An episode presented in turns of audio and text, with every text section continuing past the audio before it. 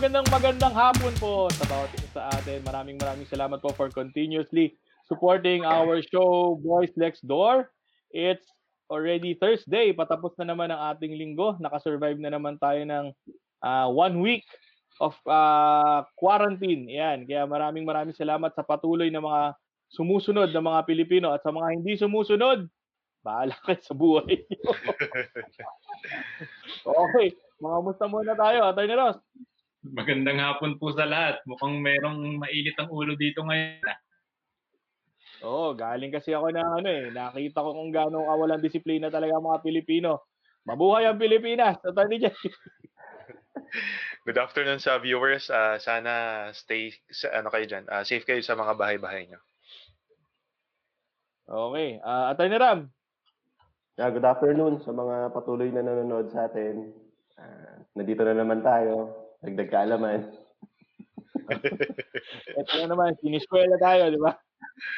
Para tayong siniskwela. Okay.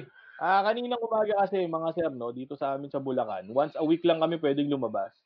Kaya nirarant ko kanina umagang-umaga dun sa personal account natin. Nakapila kami sa supermarket. Tapos yung mga senior na supposed to be bawal lumabas, eh naglalabasan at may mga kasamang mga kaidaran ko lang para lang hindi makapila, dire-diretso sila doon sa supermarket, no? So, ang mga Pilipino nga naman, talagang sa pamamaraan, magaling, no? Kahit sa kalokohan, magaling. Kaya sana, no, sa mga kinukulan, sana mabigyan pansin nyo, no? Pag kawawa naman yung mga senior kasi susceptible na nga sa virus yan, eh, na kinakarag pa para lang hindi pumila. Ayan. Ay, nako. Uh, magbigay muna tayo ng updates. Uh, Attorney Ram, alam ko may bagong ano si Mayor Bico ah sa inyo dyan sa Pasig. Mabibigyan mo ba ng update yung ating mga viewers? Mm, sa mga taga Pasig pala, no, tinapatan ni Mayor Binko yung binibigay ng ano, ng DSWD. Meron na tayong parang sariling SAP eh, dito sa Pasig. Uh, ang kailangan nyo lang is ano, mag-ano ng form, mag-fill up ng form. Kahit middle class, pwede. Walang classification. Basta taga Pasig ka, kahit hindi ka botante, basta residente ka dito, pwede kang ano, mag-apply. Kasi napansin ni Biko, ah, out, of, out of 200,000 na nag-apply, parang 60,000 lang na-approve ng DSWD. Eh. So, naglaan siya uli ng pondo para nga dito tulong dun sa mga residente ng Pasig. Okay. Uh, tanong ko lang, Atty. Ram, no? Uh, nung nabasa ko yan, ang sabi, ang inalat ni Mayor Vico is what? Almost 1 billion. 1 mm, billion para magbi- magbigay ayuda, no? Ikaw, matagal oh. ka na nakatira sa Pasig eh. Uh, sobrang yaman ba talaga ng Pasig at nakakapag-save si Mayor Vico ng ganyang kalaking pera? Compare mo um, doon sa ating ano? Ang pagkukunan daw niya kasi dito is ano eh, real estate, yung mga gagawa ng ano, doon niya pinagkunan ng pondo. Ang maganda kasi dito sa Pasig ngayon, ano na eh, maigpit na sila sa ano, sa mga bidding-bidding. So nakakamura, nakakamura ngayon si Bico. In fact, naglabas siya ng report nung nakaraan lang kung magkano yung namura niya compared sa last ano, sa last admin. Tingin ko naman makakatawi kasi dati mga kalsada, shout out niya pala sa dating congressman dito. kasi kahit maayos pa yung kalsada dati, binabakbak na eh, kaya sobrang traffic eh. Eh ngayon siguro, kapag maayos pa yung kalsada, baka hindi naman niya babakbakin muna. Baka hindi mo nabakbakin. Oh, magaling, magaling. Ayan. Uh, saludo po. Saludo po ang Boys Next Door kay Mayor Vico Soto at sa lahat po ng mga performing mayors. At sa mga hindi nagpe-perform, mag-practice kayo sa mga bahay nyo. Galing, nakakatuwa yung mga mayors. Uh, federalism, oh. no? May, may case sila federalism na. Galing. Maganda, maganda. Hmm. Attorney Ross, may maibibigay ka bang update sa kanila? Uh, sa ngayon, syempre, yung mga patuloy pa rin na nakikita ko na nagkakaroon ng mga tulong dito sa Quezon City na nabibigyan ng mga relief. Uh, sana pagpatuloy lang ito ng ating mayor dito. Okay. Uh, shoutout na rin kay Mayor Joy Belmonte at kay Mr. Alhaji Salting na parte ng Quezon City Government. Mr. Alhaji Salting, saludo sa iyo.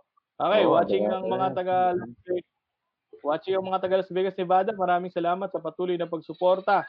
Attorney Jay, may nabalita may nabalitaan tayo, mainit-init pa galing sa Senate. Pwede mo ba silang pwede mo banggitin ang mainit-init pang balita na to?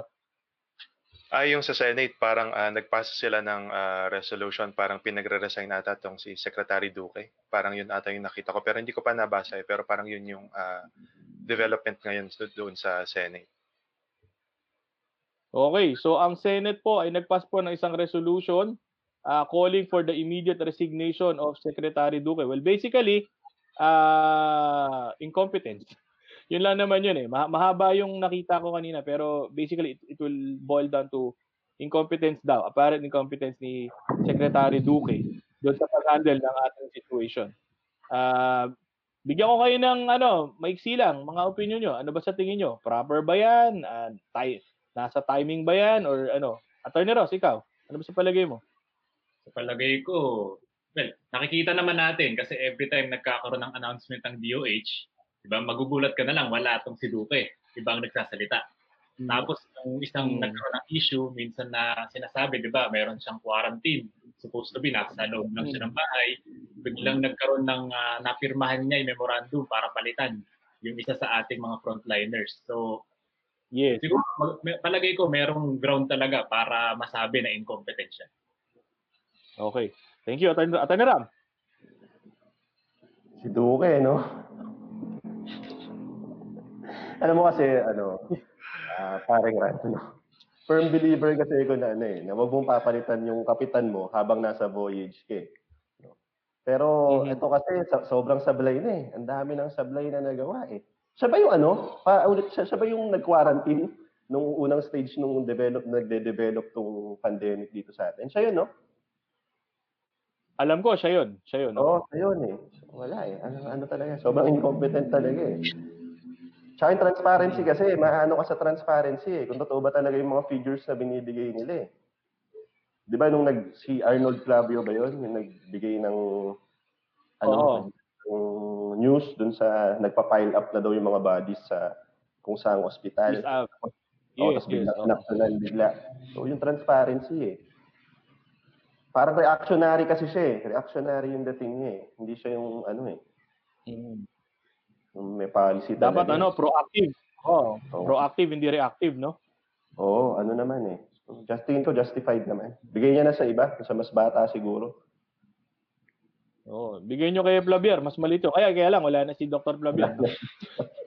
so, sumakabilang buhay na yung ating former health secretary. Magaling to ha, magaling si sa mga hindi nakaabot kay Senator Flavier ha, magaling na magaling let's do it. Let's, let's do it. Uh, Malangit na wasi. Okay. Oo. At din dyan, ikaw, ano naman? Naalala ko, naalala ko lang. Naalala ko lang si Senator Flavier. Eh. Magaling na senador, saka ano, opisyal ng gobyerno. Attorney Jay, ikaw, ano opinion mo sa nangyayaring ito? Dapat na bang palitan?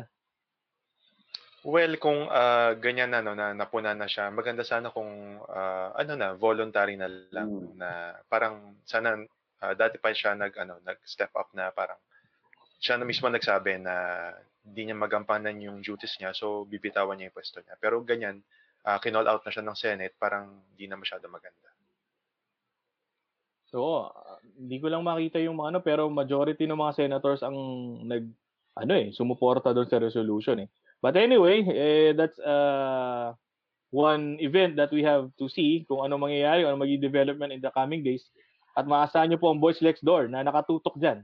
Kung ano mangyayari, kung in the middle of the COVID pandemic, ba, magkakaroon tayo ng panibagong health secretary. Ang dami na naglalabi kay Doc Willie Ong, ha, nakapalit ha.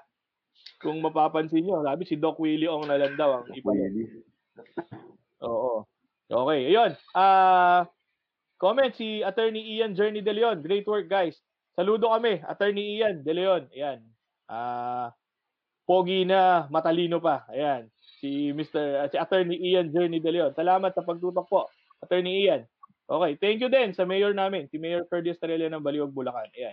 Kahit madami sa muli dito sa Baliwag, ay madami na naman siyang programa para uh, ipatupad o para i-minimize yung impact ng COVID pandemic. Okay, so mga sir, ang gagawin natin ngayon, since madami tayo nakuhang mga tanong through our uh, private message, yan, so mas maganda siguro ay uh, sagutin natin para naman na uh, sabihin nila na hindi tayo suplado at sumasagot tayo sa private message. No? Kaya nga lang, dito natin sasagutin sa ating show. Pero before that, meron munang i-discuss si Attorney Ross kasi pinag-usapan natin yung pag-asawa, hiwalayan, pero merong isang uh, status na ngayon ay usong-uso din. Kapag naghihiwalay ang mag-asawa, ang nagkaka ang naiiwan ay yung tinatawag nating solo parent. Okay, Attorney Ross, ano ba ang masasabi mo tungkol sa ating mga solo parents? Ayan, masyado na kasi silang marami ngayon. Mm-hmm. Tama.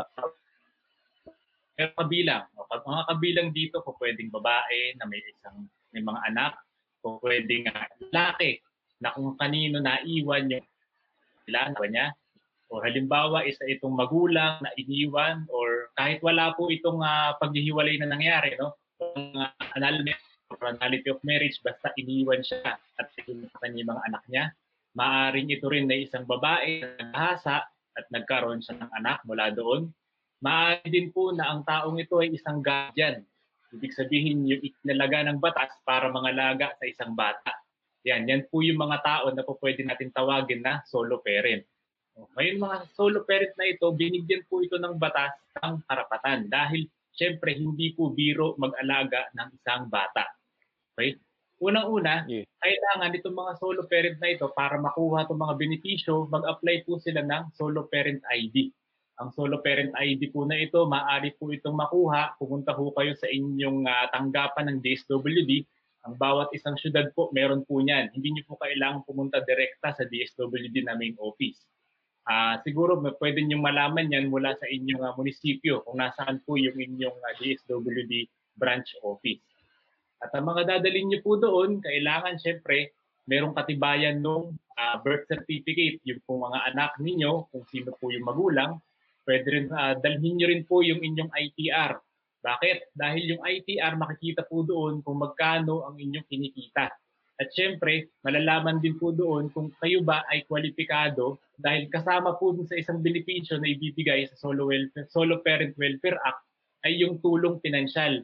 Dahil yun po mga tao na may, nabubuhay under poverty level. Yan po ay dineklara ng NEDA, National Economic Development Authority.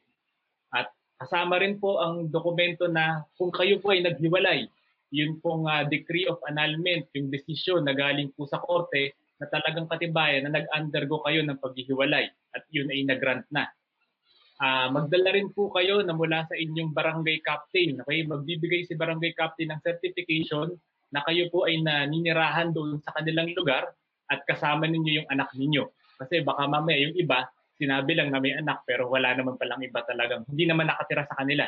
Kasi yung mga tao na may anak pero ang nag-aalaga ay ibang tao, hindi po kasama dito sa mga uh, mabibigyan ng benepisyo. Ngayon, ano ba ang mga benepisyo Unang-una, po pwede kayong mabigyan ng flexible work arrangement sa opisina. Uh, papakita nyo lang na meron kayong solo, solo parent ID at sasabihin nyo dun sa kanyang employer na uh, kailangan nyo ng uh, mag-leave. Yung leave na iyon ay gagamitin para sa kapakanan ng bata. Ang tawag po doon ay uh, binibigyan ng batas ng 7 additional leaves Ha? Yung 7 leagues po na yon higit pa po yun. Kasi kung makikita niyo po sa ating labor code, meron po doon na 5 days service incentive leave. Hindi po kabilang doon yung 7 days. Yung 7 days, karagdagan po iyon na binibigay ng solo welfare, solo parent welfare act. Okay? At gayon din po, uh, mabibigyan kayo ng uh, mga tulong ng DOH na kung kailangan niyo po ng mga tulong psikolohikal, ibig sabihin sa inyong uh, pag-iisip, hindi po yung kabaliwan na, iba po yun. Yung psychological, tulong yun. Dahil ikaw, kung mag-isa kang magulang at syempre karga mo, kargo mo yung pagiging nanay at tatay ng bata, dapat ka talagang mabigyan ng tulong. Ngayon din po, uh, kung meron pa kayong mga tao nakakilala, kasi itong Siyempre, ito gusto natin maiparating sa lahat ng tao. Kung pwede ay maipamahagi sa kanila na meron pong Solo Parent Welfare Act para matulungan po sila. Kasi hindi po biro talaga na mag-alaga ng uh, nanay at tatay ng mga anak ninyo. Yan. Kung ako yung professor, no, uh, ah, 170 ang ibibigay kong grade kay Attorney Ross. Sobra, sobra. Sobra, di ba? Sobrang detailed. Ayan. Napakaganda po ng pagkaka-explain ni Attorney Ross ng ating solo parent law. So sa may mga katanungan po dyan, kung kayo po ay nagka-qualify as a solo parent, pwede po kayong magtanong dito po sa amin, amin pong comment section para masagot po ni Mr. Ayuda. Yan, nakita nyo naman, ayuda para sa solo parent, ayuda sa OFW, uh, ayuda sa seaman. Tatanungin nyo si Attorney Ross Formoso. Ayan. Maraming maraming salamat, Attorney Ross. Ano? So mamaya, pag may nag-comment sa atin uh, with respect to the solo parent law, ayan, si Attorney Ross na rin ang pasasagutin natin. Ngayon, pag, pagpapahingahin muna natin kasi mahaba-haba yung naging recitation ni Attorney Ross. Eh, no? Pang ano, sanay talaga kay Din Aligada to. Nag, isang buwan nagre-recite. okay. Ngayon, balik tayo doon sa sinasabi natin kanina, no, na mga katanungan na ibinigay sa atin. Ah, uh, sige, simulan na natin. Ito yung una nating katanungan, ano. Ah, uh, hindi ko mabasa. Ayan.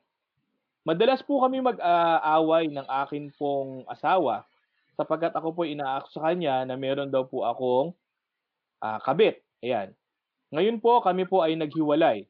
Ngayon po ay magre-renew po ako ng aking passport at pinagdesisyonan ko po na hindi na gamitin ang apelido ng aking asawa.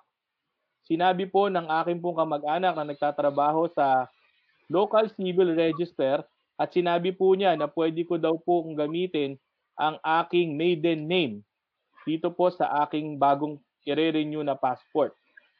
Kaya lang po, ang sabi po ay kailangan pa ng approval ng concerned government agency. Since ako naman po ang may-ari ng passport, tama po ba na sabihin ko na ako ang masusunod at ang aking maiden name ang aking pong ilalagay sa aking passport. Ayan. So long and short, nag-away sila, naghiwalay. Ngayon, ang gusto niya, maiden name ang kanyang gamitin sa kanyang passport. So, Attorney Jay, uh, ano bang kasagutan natin dito sa tanong ng ating viewer? Well, uh, simulan nating i-discuss no yung sa ano ba yung mga pwedeng gamiting apelyido ng isang uh, married na babae. Okay? under the law, ang sabi doon, the, uh, the married woman may use uh, una yung um, pang maiden name niya, tapos dash apelido ng lalaki. Pangalawa, uh, pangalan niya, tapos gagamitin niya apelido ng lalaki.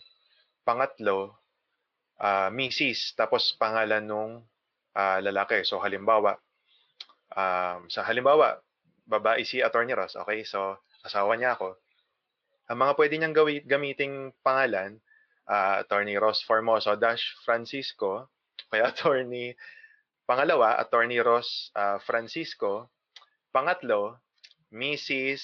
J. Francisco, okay? Yeah, so sabi tatlo. sabi sa batas yan yung tatlo na pwede niyang gamitin. Pero tandaan natin, ang sinasabi doon may use. Ibig sabihin, pwedeng gamitin. Hindi pinagbabawal na gamitin yung maiden name pa rin. So kung gustong gamitin ni Attorney Ross yung uh, maiden name niya, nung pagkadalaga niya, kasi nga babae siya, pwede niyang gamitin yon okay? Pero, uh, sa sitwasyon na to, passport kasi to, no? Tama ba? Passport. Yes, passport. Gusto niya, i-renew niya yung passport niya ngayon, gusto niya, ang gamitin na lang niya, yung maiden name niya, kasi nga, naghiwalay na sila ng asawa niya. Okay, oh. pwede mo yan, Attorney Jay. Ang problema kasi sa passport, meron siyang uh, sariling batas, parang Philippine uh, passport law, parang ganon. Okay. Uh, ang, sin- ang sinasabi doon, kapag nag-apply ka ng passport and nag-grant, nabigyan ka ng passport, kung ano yung ginamit mong uh, pangalan doon, yun na yung gagamitin mo. Ang exceptions doon, halimbawa, uh, namatay yung asawa mo or uh, naanal yung uh, kasal ninyo, yan yung mga pagkakataon na pwede mong uh, gamitin o pwede mong papalitan yung pangalan mo sa passport. Pero sa sitwasyon nyo, kung naghiwalay lang kayo, at wala naman kayong uh, annulment, walang court decision na pinapawalang visa yung kasal nyo, eh sa kasamaang palad, hindi mo pwedeng basta gamitin na lamang yung uh, maiden name mo doon sa iyong passport. Okay. So absent any court order dissolving the marriage either by declaration of nullity or annulment, hindi niya pwede, hindi she can't revert back to her maiden name dahil siya ay legally married. Tama ba, Attorney Jay? Oo, gano'n kasi yung, ah, ano sa ano, eh, mahigpit ang rules pagdating sa passport, eh. Pero for, other instances, kung gusto niyang gamitin yung ah, maiden name niya, pwede naman yun. Okay. So, ayan po, sana po nasagot po namin yung inyong pong katanungan. Kung meron po po kayong katanungan ay, again, ah, ano lang po kayo, mag-comment lang po kayo dito sa atin pong chat habang we're still live. Yan, thank you Attorney J. Next question tayo, siguro kay Attorney Ram na to, no? Okay, Attorney Ram, ito yung katanungan ng isa nating viewer, no? Ah, mayroon po akong anak sa pagkadalaga nung makilala ko si Okay lang bang banggitin yung pangalan? O sige, ano na lang natin? Ah, na. Jose na lang. Jose na lang, Jose na lang. Jose na lang, ayan. Meron po akong anak sa pagkadalaga nung pong makilala ko si Jose. Ngayon po, nung pong ipare-register ko na yung akin pong anak, sinabi po ni Jose na siya po ay willing to act as the ah, to act as the father. At siya po ay pipirma daw sa certificate of live birth. Okay. After a year po ah, ng delayed re- ano ba to? After a year po ng delayed registration ng akin pong anak, kami po ay nagpakasal ni Jose. Kaya ang naging status po ng aming anak ay legitimated. Kaya lang po, hindi po naging maganda ang aming pong relasyon at kami rin po ay naghiwalay. Ngayon po ay humihingi ako kay Jose ng suporta para po sa aming anak. Sinasabi po niya na ako po ay susuportahan niya, ngunit hindi po niya susuportahan ng bata dahil hindi naman daw siya ang tunay na tatay. Ayan, ano po ang aking gagawin? Ayan. Nagets nyo ba yung tanong, di ba? So, meron siyang anak sa pagkadalaga, Hmm. kaya lang, Inako unregistered eh. siguro. O, inako. Kaya lang, hindi pa nga siya. So, nagkaroon ng late registration. Doon sa birth certificate, inako ni Jose na siya yung father. Pinirmahan niya. And then eventually, nagpakasal sila. So, naging legitimated. By virtue of marriage, diniscuss natin yan kahapon. O ngayon, naghiwalay sila. Humihingi ngayon ng suporta itong babae. Sabi ni Jose, op, hands off ako dyan. Hindi ako ang tatay niyan. So, Hmm. Ano daw ang pwedeng gawin? Attorney Ram. Anong pangalan ng writer natin? Saan natin tinago sa pangalan? Ah, Debbie. Debbie. Debbie nila. Oh. Oh, so, no, no. So, Debbie, no, unang sa lahat, ang pwedeng ikaso sa iyo eh simulation of simulation of entry dun sa birth certificate, no? Kasong kriminal 'yan. Pwede kang ma... Hindi, joke. So, ang tanong niya is, ano, no, kung... Pina, pinabigat mo yung kalooban, humingi nga ng tulong. Hindi, hindi. joke lang, joke lang. Pero ano yun, ha, hindi Takot mo tama rin eh. kasi yung ginawa mo. Kaya nagkakomplika-komplika tayo ngayon. No? Ang Oo, ano tama. kasi yan, ah, simulan natin dun sa definition ng ano, ng legitimated child, no. Ang legitimated child kasi, meron siyang right as if legitimate child siya eh. Ayun yung ano eh, ayun yung ano, yun yung maganda sa kanya, no. Ang problema mo kasi dito, since hindi talaga anak ni Jose, yung yung bata, hindi siya ano, hindi siya papasok as ano, as legitimate child as as ano, legitimated child niyo na. Pero since sa birth certificate inako niya, lalabas papasok sa ano to eh, papasok to sa estopel eh na ang birth certificate kasi conclusive yan eh. Kung ano yung entry doon, conclusive yan. Kung nakalagay na siya yung ama doon, siya talaga yung ama doon. Unless makaprove siya ng ibang ano, makapag-introduce siya ng bagong document or bagong evidence saying na hindi talaga siya yung ama noon. So, pwede pa rin. Tingin ko pwede ka pa rin humingi ng sustento doon kay Jose. At pasok pa rin yung anak nyo as a legitimated child dahil wala naman siguro silang ano, no? Wala siguro silang disqualifications or legal impediment nung na-conceive yung bata, no? Kasi Wala single- naman siguro. eh. Mm. Oo.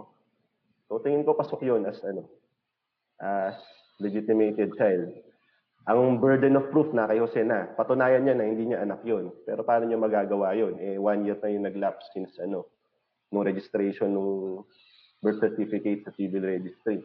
Na ina-assume ko pala na nag-lapse na. Okay, so pwede. In short, pwede ba siyang kumingi ng support? Mm. Kasi may presumption na anak niya 'yun. Hmm. May, may presumption din, mab- mabigat din yung presumption na legitimated na yung bata due to their subsequent marriage. Hmm. Eh, ito na mga king si Jose, ganado eh, no? No? Agad-agad inako yung anak eh. Pwede naman nagpakasal, tsaka na lang niya inadapt, no? Dapat inadapt na lang niya para ah, mas maayos. Eh, but, but then, ayan na, nangyari na yung nangyari. So, Shortcut Yun kasi, shortcut niya. no? oo, shinortcut niya eh. Gusto niya kagad maging tatay. Eh, okay, sige. So, sabi na Attorney Ram, pwede pa rin po. Pwede niyo pa rin i, ah, i-enforce na mag, mag-file kayo ng for support dito po sa inyo pong anak para po doon sa kapakanan po niya. Okay, sabi ni Doc Gino, nakatutok siya. Sup, boys? Maraming salamat, Doc Gino, sa patuloy na pag sama sa amin dito sa ating programa. Okay, ah next question tayo. Okay, ito, medyo maganda to eh. Pakinggan nyo ha. Nagpakasal po kami ng aking asawa kahit alam ko po na siya po ay kasal noong una. Ayan, okay. Nagpakasal sila kahit alam na may kasal siya noong una. Kaya lang po, pinakitaan niya ako ng document na nagsasabing annulled na ang kanyang kasal doon po sa religious sect na kinabibilangan niya. Pwede po bang malaman kung valid pa ang kasal ng aking asawa? Yun. So, nag-gets niyo yung tanong? Pinakitaan siya ng kanyang asawa na bago sila ikinasal, pinakitaan siya na, uy, wala na yung kasal namin. Pinabulaan na na, pinawalang bisa na ng religious sect na kinabibilangan ko. Pwede na tayo magpakasal. Nagpakasal sila. So, ano ang status? Attorney Jay, O, pwede bang sagutin ko na yan kasi madali lang yan eh. ano no, bale, ah, yan yung sinasabi natin na ah, pagdating sa civil regis ay sa sorry, sa Philippine Statistics Authority, nandun pa rin yung records nung kasal. Okay? So, ang mapapag makakapang pawalang bisa noon ay isang court order lang. So, kung naanal yung ah, asawa niya dun sa unang asawa, pero hindi naman dumaan sa proseso ng ah, annulment pagdating sa korte, hindi mababaliwala, hindi mapapawalang bisa yung unang kasal. Kasi nga, babalik tayo dun sa concept na du- yung mga records sa, sa Philippine Statistics Authority, eh kailangan court order lamang ang makakapagpawalang bisa. Okay, so ah, kahit pinakitaan siya nung ah, annulment nung unang kasal pero inanal sa simbahan, automatic ah, void yung kasal nila at bigamos yun kasi kumbaga based on the ah, Philippine Statistics Authority records ah, lumalabas nandun pa rin yung unang kasal. So technically kahit kinasal sila pinakitaan siya nung annulment by way of ah, religious ah, sa church na annulment ah, lumalabas, dalawang kasal ang nakarecord dun sa lalaki. Okay? So, ano yun? I'm sorry to say, pero bigamos yung kasal nila, which is void. Better siguro, para sigurado, for ah, future reference, yung mga ikakasal sa mga taong may merong allegation na may previous na marriage, ang paniguradong patunay dyan, para ma-double check nyo kung kasal ba siya o hindi, eh yung tinatawag nating Certificate of No Marriage an, ano yun, ah, yun yung Senomar. Okay? Mag-request kayo nun from the Philippine Statistics, Statistics Authority, tapos nakalista doon kung ilan yung ah, kasal ng tao or kung wala pa siyang kasal. Okay. So, ah correct me if I'm wrong, mga attorney, no? Kaya nga meron tayong civil wedding tsaka church wedding, di ba? Sabi nga nila, magkaiba yun eh, di ba? So, hindi po pwede na, kasi may ibang laws ang mga religious sekta eh. So, pwedeng maanal ka doon, pero sa, in the eyes of the law, kasal pa rin kayo eh. So, pasensyahan na. Sabi mo, Attorney Jay, pasensyahan na na void mo kasal niya. Oo, di ba? Ma- mahirap man sabihin pero yun po yung katotohanan. Hindi po valid po yung inyong kasal. Ayan. Ah, basa tayo ng mga comments. Watching while cooking pancit malabon. Ang sarap naman po niyan. Sana po mapadalan po kami dito. Merienda daw muna tayo mga attorney. Maraming salamat po. Sana po makarating po dito yan sa bayan ng Baliwag, Bulacan. okay. Next question tayo. Sana po may mga natututunan kayo ha, sa amin po mga viewers dito po sa mga tanong. Okay. Ng ating po mga Ito, ah, medyo ano, English speaking. Okay. Ah, I've been beaten so badly for several times by my second husband. Okay, so binubugbog siya.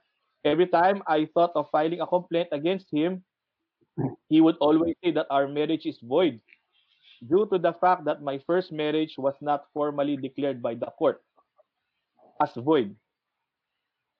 Thus, he would always refute my hope by saying that he could not be prosecuted for the physical violence under the so-called Anti-Violence Against Women and Their Children Law. Totoo po ba ito? Is this true? So siya ay binubugbog ng kanyang pangalawang asawa. So every time na sasabihin niyang ididemanda siya under VAUSI, sinasabi ng kanyang second husband, hindi mo magagawa yan dahil void ang kasal natin dahil yung first marriage mo ay valid pa. So, therefore, hindi mo ko pwedeng i-prosecute under VAUSI law. So, tama ba yung assertion nitong second husband? Ah, sino sasagot dito? Attorney Ram, ikaw ba? Attorney Ram, kaya-kaya mo yan. Sige, ako naman. VAUSI. Bausi, no? Oo. Bausi. Hindi, ano eh, no? So, nagsama sila o kinasal din sila? Kinasal, kinasal sila. Kinasal. Ah, That's, that's Anyway, ano naman Sorry. yun? Sa definition naman ng batas, no? Kahit na void yung marriage nyo, basta may ano eh, may... Sa Bausi kasi, any act of violence or series of acts of violence committed against a woman, a woman or yung common children nila or illegitimate or legitimate child nung babae, any act of violence as long as meron silang dating relationship or sexual relationship nung ano nung nananakit, pwedeng ano yun eh, pwede siyang makasuhan ah, ng bawsi. Eh since nagsama sila, so pinapresume natin may sexual relationship sila nung nito nung ano nung writer natin. So kalokohan na hindi siya pwedeng kasuhan. Pwede siyang kasuhan diyan. Okay. Pwede, at, ah, pwede siyang kasuhan. No? Attorney Ross, may dadagdag ka ba? Vauci, kasi ito, madalas natin binabanggit ito sa ah, economic violence, no? Ah, dito naman, Vauci, physical violence. Tama ba yung ang asawa? Kung halimbawa nagkaroon ng pananakit at sila nga ay magkasama kahit na void yung marriage, hiwalay po lagi yun civil tsaka criminal. Itong ginawa nitong pananakit kasi criminal act po yan. So kahit na sabihin na hindi nga na void yung marriage nila, the fact na sinaktan niya yung kinakasama, yung ah, pangalawang asawa niya to, the fact na sinaktan niya, pwede ho siyang makasuhan kasi ano yun, physical violence po yun. Ang ito na po, magandang gawin ninyo ha, habang maaga kasi ang pananakit pwede po yang maghilom. Yung mga sugat, yung mga pasa, pwede po yan umaling at mawala. Para makakuha ko kayo agad ng ebidensya, picturean nyo po at gumawa kayo ng, kung makakapunta ho kayo ng ah, medical ah, center, kung saan man sa clinic, makapagpagawa po kayo ng medical legal. Kasi mas maganda pong ebidensya iyon kaysa sabihin nyo lang sa korte, sinaktan po niya ako, pero pag nakita po ng korte yung balat ninyo, magaling na. Wala na yung pasa, naghilom na yung Okay. Isa pa, no? Kung sakaling, ah, ito, very useful to, no? Kung naghahanap kayo ng ebidensya, siguradong may video yung kapitbahay nyo habang sinasaktan kayo. Hanapin nyo sa mga kapitbahay nyo dahil siguradong pag nag-aaway kayo, nakatuon lagi yung mga cellphone ng kapitbahay nyo binibidyo kayo. Kaya siguradong may ebidensya yan. Yan. dito. Alam niyo naman isang kliyente to dati, nangyari sa kanya, nagkaroon ng sakitan.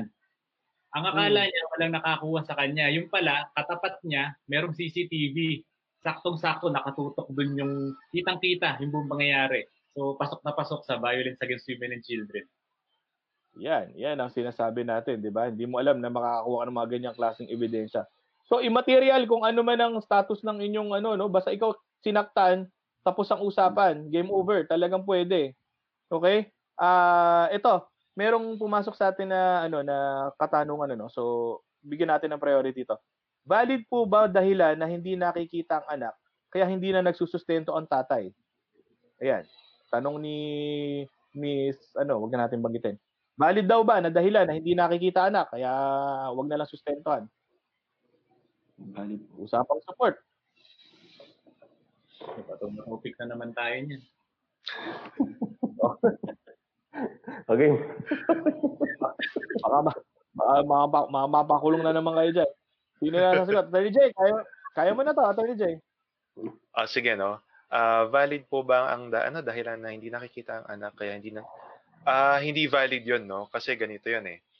Ah, magkaiba ang right to support at ah, custo, ah, right to custody, no? Parang dahil ah, I'm assuming magkahiwalay sila, no? So, Yes. ah, kadalasan yung lalaki nanghihingi siya ng custody or visitorial rights nung ah, kanilang anak, no?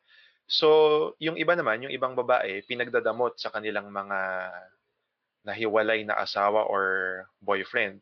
So, ang ginagawa ng lalaki, I'm assuming, ah, dahil hindi mo pinapakita sa akin yung anak ko, hindi ako magbibigay ng sustento. Mali yun, no?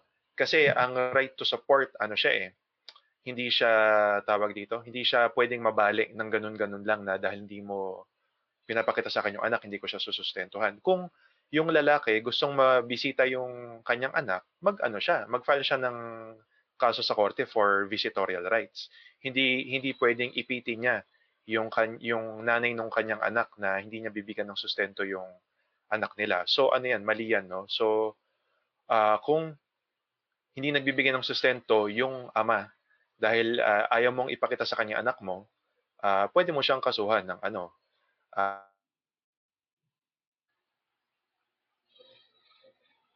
Ayun. Ano nangyari? Wala si Attorney Jay, nandiyan ka pa? nawala, hindi hindi niyo nakuha lahat 'yon? Hindi, hindi. Nag-stuck yung video Ano mo. nangyari? Ah, sila yung nawala. Hindi, ikaw nawala. Yung audio mo nandyan pa eh. Ayan. Ako nawala. Ayan, ayan. Oh, ayan, okay na. Oh, ayan, ayan. Oo. Ah, ulitin ko 'yon. Simulan mo ulit yung pagbati natin kanina. Okay, may twist, no? Kaya daw pala hindi nakikita yung anak, bulag yung tatay. So, paano gagawin? Yeah. joke lang. joke lang, joke lang. Tama, si...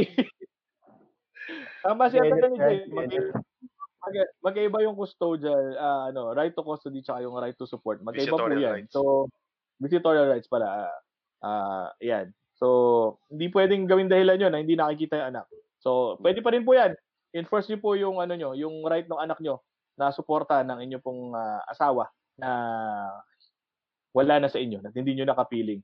Ayan, ito pa, isang English na tanong pa. Siguro kay Attorney Ross na to. My marriage with a foreigner ended when I filed a divorce and the same was granted by the court in his country. I am now living in the Philippines and on occasion, I asked my relative working with a local civil registrar on what to do regarding my previous marriage. He told me to file a petition in court for the recognition of the foreign divorce, but he claimed that the petition may not be granted since it is a requirement that the divorce decree should have been filed by the alien spouse and not the Filipino spouse. Is this correct?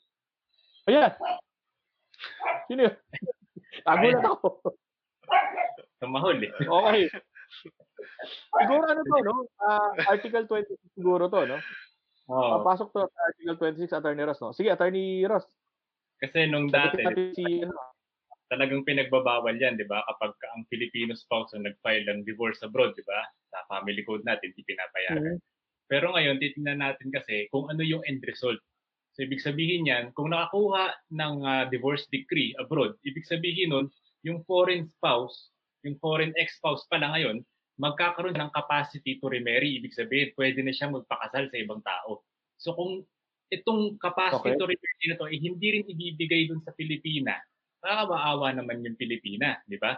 Akalain mo, Tama. ikaw yung saktan, ikaw yung nag, ah, kumbaga, nagdusa, nagsakripisyo. Ngayon, nung makakuha ng divorce decree, ikaw naman yung hindi magkakaroon ng benepisyo din.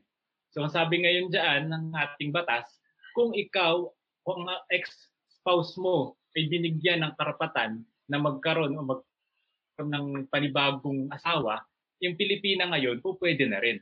So kung ganyan yung nangyari, pwede niya niyang i-file dito yung recognition of foreign divorce. Okay. So ayan, bagong ba ano alam ko ah, amendment 'yan no, tsaka bagong rule lang 'yan ano. Dati kasi hindi po pwede pero ngayon pinag-ano na, pwede na. Kasi sabi nga ni Attorney Ross, unfair naman. Unfair for the yung naiwan dito, yung Filipino spouse na naiwan dito. Yung yung kanyang foreign spouse eh ayun na. Umaano na doon. May iba ng ka, kalambingan ano. Tapos siya nanin, nananatiling kasal siya doon sa foreigner. So uh, in the spirit of fairness, ayan, ginawa po ng ng Supreme Court na pwede na po, pwede na yan. So, doon sa atin pong nagtanong, pwede na po yan, mga ma'am. Pwede nyo na, pwede nyo pa po siyang iano po, ipa-recognize dito po sa Pilipinas. Ayan, meron pa tayong mga katanungan, kaya lang we're running out of time. So siguro, ah, bago tayo mag-proceed sa ating bagong subject bukas, tapusin natin tong remaining questions tomorrow. Okay, maraming maraming salamat sa suporta nyo po Sabi po nung nagtanong sa atin via our comment section, thank you so much for the information. God bless. God bless din po. Okay, so ngayon po, magpapaalam po muna kami. Sana po nag-enjoy po kayo sa annual show. Okay, Attorney Ross, paalam ka muna. Maraming salamat sa pagsama sa amin. Magkita-kita po ulit tayo bukas. Okay, thank you. Uh, Attorney Jay. Uh, thank you sa viewers and uh, kita-kita ulit bukas. Okay, thank you. Uh, Attorney Ram. Salamat sa mga nanonood. Kita-kits bukas. May tanong, may pahabol si Castro. Bukas na yan, Lu. Gabi na. Pambira ano. Pambira ano, Mr. Lou Eric Castro, magtatanong ka pa tapos na tayo. Bukas na, isasama na namin. Kasi, Isasama na lang namin doon sa ano, sa mga pending questions pa natin ano. Pero sasagutin natin 'yan, Mr. Lou Eric, huwag kang mag-alala. Okay, so maraming maraming salamat po. Please always stay safe po, no? Konting tiis pa at mapagtatapos din natin itong quarantine period natin at magkikita-kita rin po tayo lahat in the flesh very very soon. Ayan. Maraming maraming salamat po and see you all again tomorrow. It's Friday. Ah, see you po dito po sa Voice Next Door. Thank you. Bye-bye.